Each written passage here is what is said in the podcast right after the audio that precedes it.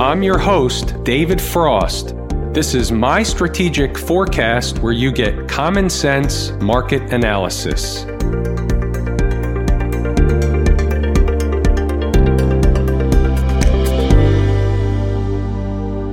Today is Monday, August 19, 2019. We're looking at a daily chart of the SPY or Spider, which is the proxy for the S&P 500. All right, it's showtime. What do we have on the docket? What do we have on the board? A, we had a big gap up. We talked about that over the weekend. It was certainly a possibility. Did Inside the Traders members know where the market was headed today? Yes, they did. And it is the same pretty much general area we discussed over the weekend. Now you'll see that we came up short in the SPY of the 20 period moving average, just short. But tomorrow, the 20 period moving average will slope down a notch, and tomorrow or the following day, it'll look like we got there. So it's not really a thing whether we actually got there or not. The question is, are we done on the upside and do we? The question is, are we finished on the upside and do we go back down or is there more upside? That's really what you came here to find out. We'll do the best we can looking at all the available charts and markets we have to put the pieces to the puzzle together. But let's start here. Logically, conceptually, using common sense, what do we have? A, we have a huge gap up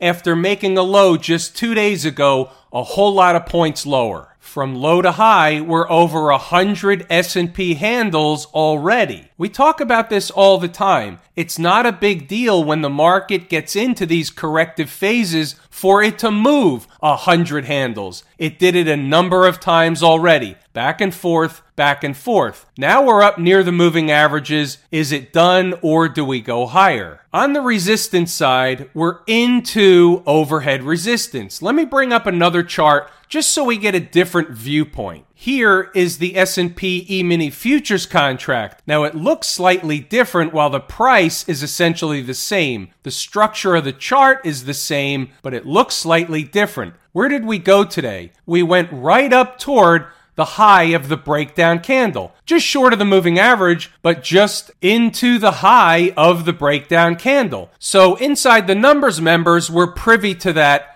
first thing this morning. Speak of the devil, here is inside the numbers, and you can see here the logical next area of major overhead resistance for the ES is around the 20 period moving average, which comes in at 29.36 at the time. But that's just a snippet. What else do we have? We have a list of important numbers 2928, 2931. We give both the ES numbers and the SPY numbers. Let's get back to business and try and figure out both the north side and the south side. We need to understand both scenarios. So here we're into some moving averages. Under normal garden variety market conditions, you would expect there to be overhead resistance. Not only the moving averages, but we also talked about this over the weekend. There's some pivot highs over here. So is the market just going to waltz right through there or are we going to find overhead resistance? Let's keep something in mind. One thing that we generally talk about is if the market is having trouble grinding through a specific area, whether it's on the north side or the south side, sometimes it'll gap above or below a resistance or support area, and that's the way it does it. We see it over and over again. So let's keep in mind if we see the market gapping higher on Tuesday, for argument's sake, over the moving averages, we know that's bullish and it's likely to be another gap and go. Before we talk too fast on that one, obviously there could be a gap and crap. So there's two things to be aware of if in fact we are gapping higher Tuesday morning. Be prepared for yourself. Understand where the resistance points are. So go to your chart and pick out the numbers. The high of this pivot is 294.15. Somewhere in that general area, the market is likely to find resistance. Just so happens the 50 period moving average, 294.18. You have another pivot up here that has a high of 293.62. So that's lower. We were already there. So keep in mind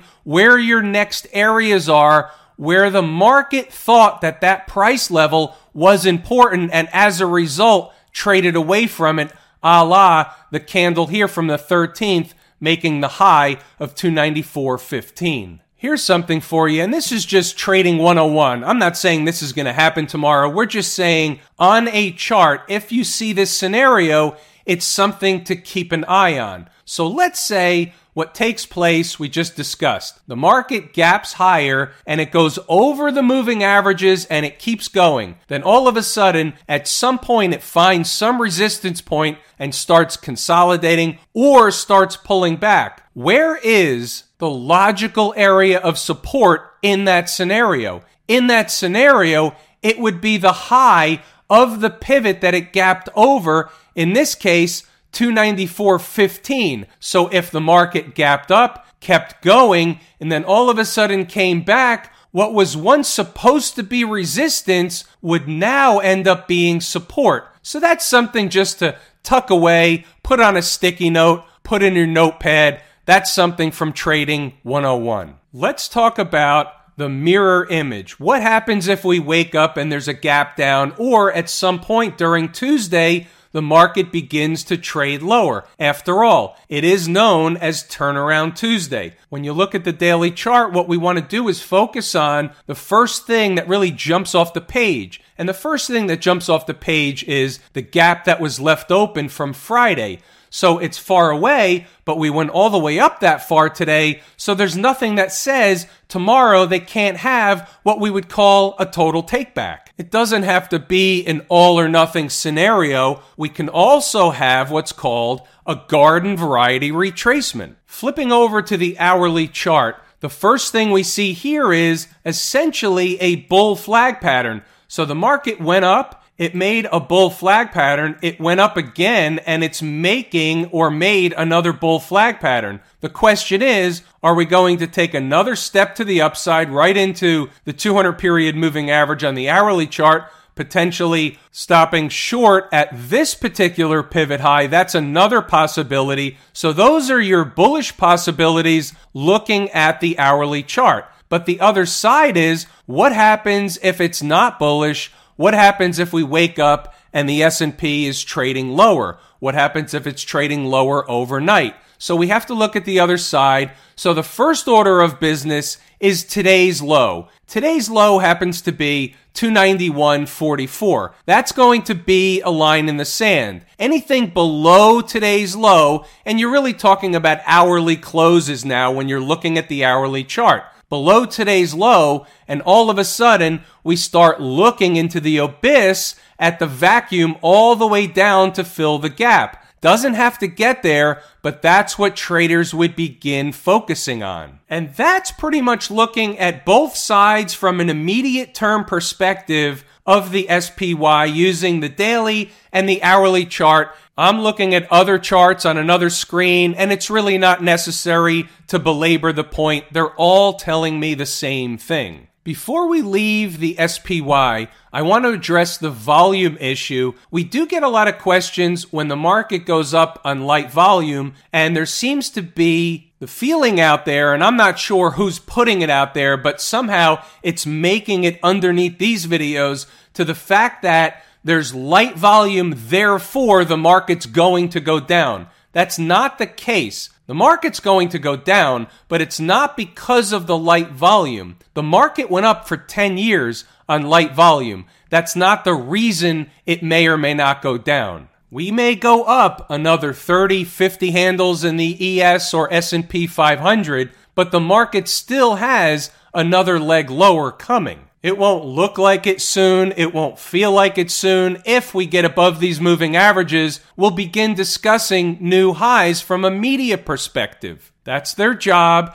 and the market's job is to make as many traders and investors look like fools as much of the time as possible. It's an emotional roller coaster. Space Mountain, child's play. Circling back to volume, the reason I brought that topic up is because we did have light volume today. It was less than the average 90 day volume about 53 million shares. And what that tells me is we didn't have institutional participation, can't wait to buy this market type of institutional participation. That's what it tells me. That's also akin to no conviction buying. You can call it whatever you want. It supports the case that this is just a rally in a continuing downtrend that has not completed yet. Big time buying over the moving averages with follow through will change the song, but today the song is the song. Camp IWM. This is interesting. So it had a nice up day,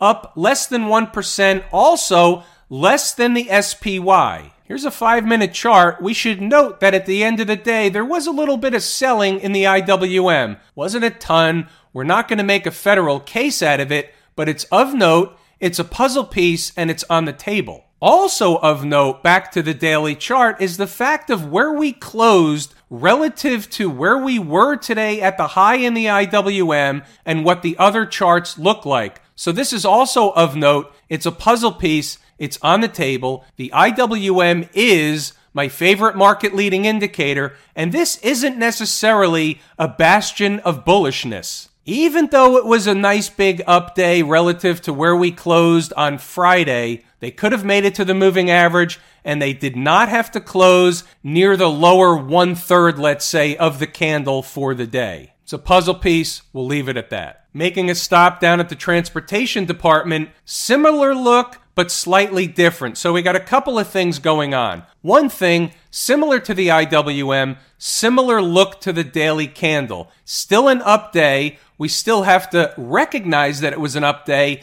And if the markets are going to go higher, everything's going to go together. But we also have to look at this for what it is. It's also one of my favorite market leading indicators. So we look at all the data we can find on the chart. What's jumping out at me on the daily chart? Other than the fact that we finished closer to the lows than we did the highs, something else is noticeable, which is this breakdown candle high, which comes in at 1063 and change. We closed above that today. I think that's of note. It's also a puzzle piece and on the table. So that would lean me to believe that the transports are poised to have yet higher prices in the near term than lower prices unless that was a fake out. Again, these are all puzzle pieces. Whatever each individual market or chart is telling me, we're looking at it, and that's the way we're going to handle it. Do I have anything to support that case? Do you think I would have brought it up if I didn't? Well, I have something else to support that case, which is the hourly chart, which is something we look at over and over again. Similar story in the XLF. Little bit of a struggle coming into the end of the day. Didn't necessarily get a photo finish like we would have wanted near the highs of the day. So we'll see what happens. We'll see if these things are an indicator of what's to come tomorrow or just markets that aren't necessarily trading in tandem minute by minute or hour by hour, which is normal garden variety behavior anyway. We know the story with the financials. Without the financials, it's unlikely we're going to see any sustainable rally in the market. And if we see the financials begin to melt away, it's a pretty good indicator there's trouble out in paradise. The SMH tracks the Philadelphia Semiconductor Index. No magic here right into the 20 period moving average, backed off from it. We're not gaining any significant information from this one way or the other, other than the fact that the semiconductors were up, in fact, leading 1.65% today. So they are leading the tech sector, which was leading the market. So it's a derivative of a leading indicator. We're not going to make a federal case out of that either. How about gold? Since we had some kind of a move in gold in a different direction than we normally have had over the recent history, we might as well discuss it. So is this telling us anything? So I'm just looking at it from a 30,000 foot view kind of looking at it from space and saying, we had a decent down day in gold today. The market was up big. Is it telling us that the fear trade, if you will, quote unquote, I'm doing the air quote thing, the fear trade is temporarily over and can the market rally for a few days or is gold just way overbought? Again, the air quote thing and it's going to pull back into maybe the 20, even potentially the 50 period moving average just to scare the Johnny come latelys out. We're going to find out sooner than later, but the first area of interest that I would have for gold would be right around 1475. We'll leave that number up on the chart. We'll track it. We'll see what happens. if gold comes down to 1475, I will be taking a peek. By the way, I almost forgot to make mention of something. It's in my notes, but sometimes I forget to look at my notes. But I did some homework on a different scenario, kind of one that seems to be repeating, one we just looked at. It played out before, and now we may have a different version of the same thing. We talk about ABC patterns often by definition because they happen often. Now let's do a refresher on the one that happened before. So we were down here and we had a leg up, a B leg down, and a C leg up that completed officially once it went through on the northern side, the high of the A leg. So that happened, but now all of a sudden we have in development the same routine. So we have A, we have the B leg down, which was the low from last week, and we have C in development. Is this going to happen up here? Where is the top if, in fact,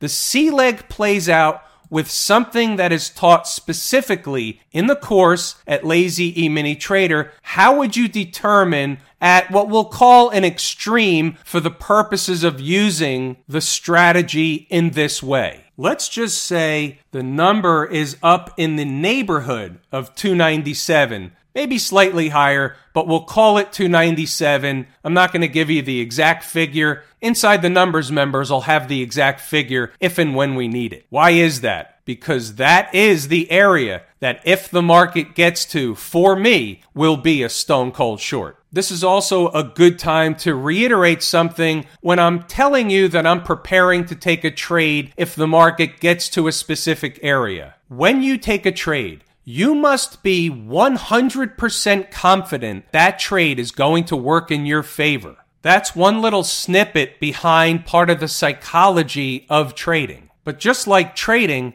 there's two sides to every trade, and there's two sides to that thought process. You also must have a complete understanding that there is no way, no way we're ever going to win every trade. We're fully aware that not every trade will work out, but we must enter the trade with the full and complete confidence that it's going to work in our favor. So when you enter a trade, you must enter with those thought processes. And with that, folks, that's a pretty good place to pull the ripcord. I'm going to give it a wrap here tonight.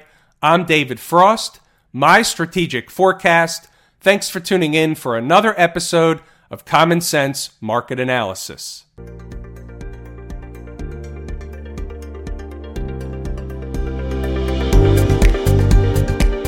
My Strategic Forecast is hosted by David Frost. Subscribe, rate, and review on your favorite podcast app, and please visit mystrategicforecast.com for more information. My Strategic Forecast is common sense market analysis.